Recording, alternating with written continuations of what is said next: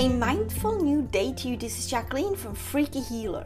Put your focus on mindfulness, on being mindful about how you feel, what's around you, what's going on in your life, everything. Be mindful. And here is why. You can feel really, really happy.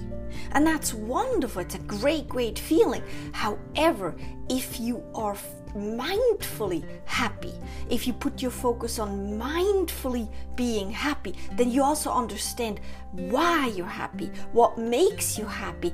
And not only will you get closer to understanding yourself so you can create your next happy for you, but also it's the most vivid way to be happy because it's not just that you feel happy, it's you are mindfully understanding and feeling into what it is that makes you happy, how happy really feels for you, and why you're happy, and what you want more so you can be happy. And that is the same with being angry. You know, when you're angry, be mindfully angry. Not only does this help you understand yourself better, it also helps you like control your anger so it stays with you and you do not lash out with to anybody or at anybody. You are mindfully angry because for you it's a very important feeling to feel and right now in this moment it's the right thing to feel. So what makes you angry? Why does it make you angry and mindfully feel that anger because it's a very, very powerful energetic essence that is part of you and it's important to give it be given its space and also to be felt. And that is the same with any problem you encounter in your new day. You know, be mindful about that problem. What is it on a mindful level that is the problem for you? Why is it a problem? And how could you shift it? You know, could you shift it just with how you perceive it, or could you shift it with making a big, big change in your life? So, mindfulness really brings you closer to who you really are. There is one more example I want to bring up. It's like you hear a bird, for instance.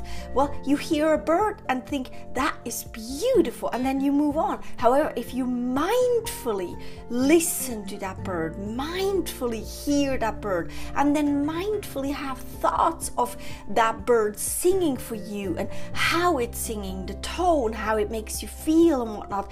It is the most vivid and potent way to really be with that bird that is being with you too because he's singing and it, he's in your awareness because you're hearing it. So mindfulness actually really, really matters. And it is the juice, it's the color, it's the spice, and it's the understanding of yourself for, for yourself and of life in itself. I invite you to really focus on being mindful today and just let it all come. Whatever comes is fine. And then shift into a better feeling for yourself and then mindfully be happy, mindfully feel better for yourself and enjoy that understanding and see what happens for you. I wish you a superb mindful day. This is Jacqueline from Freaky Healer. Bye bye.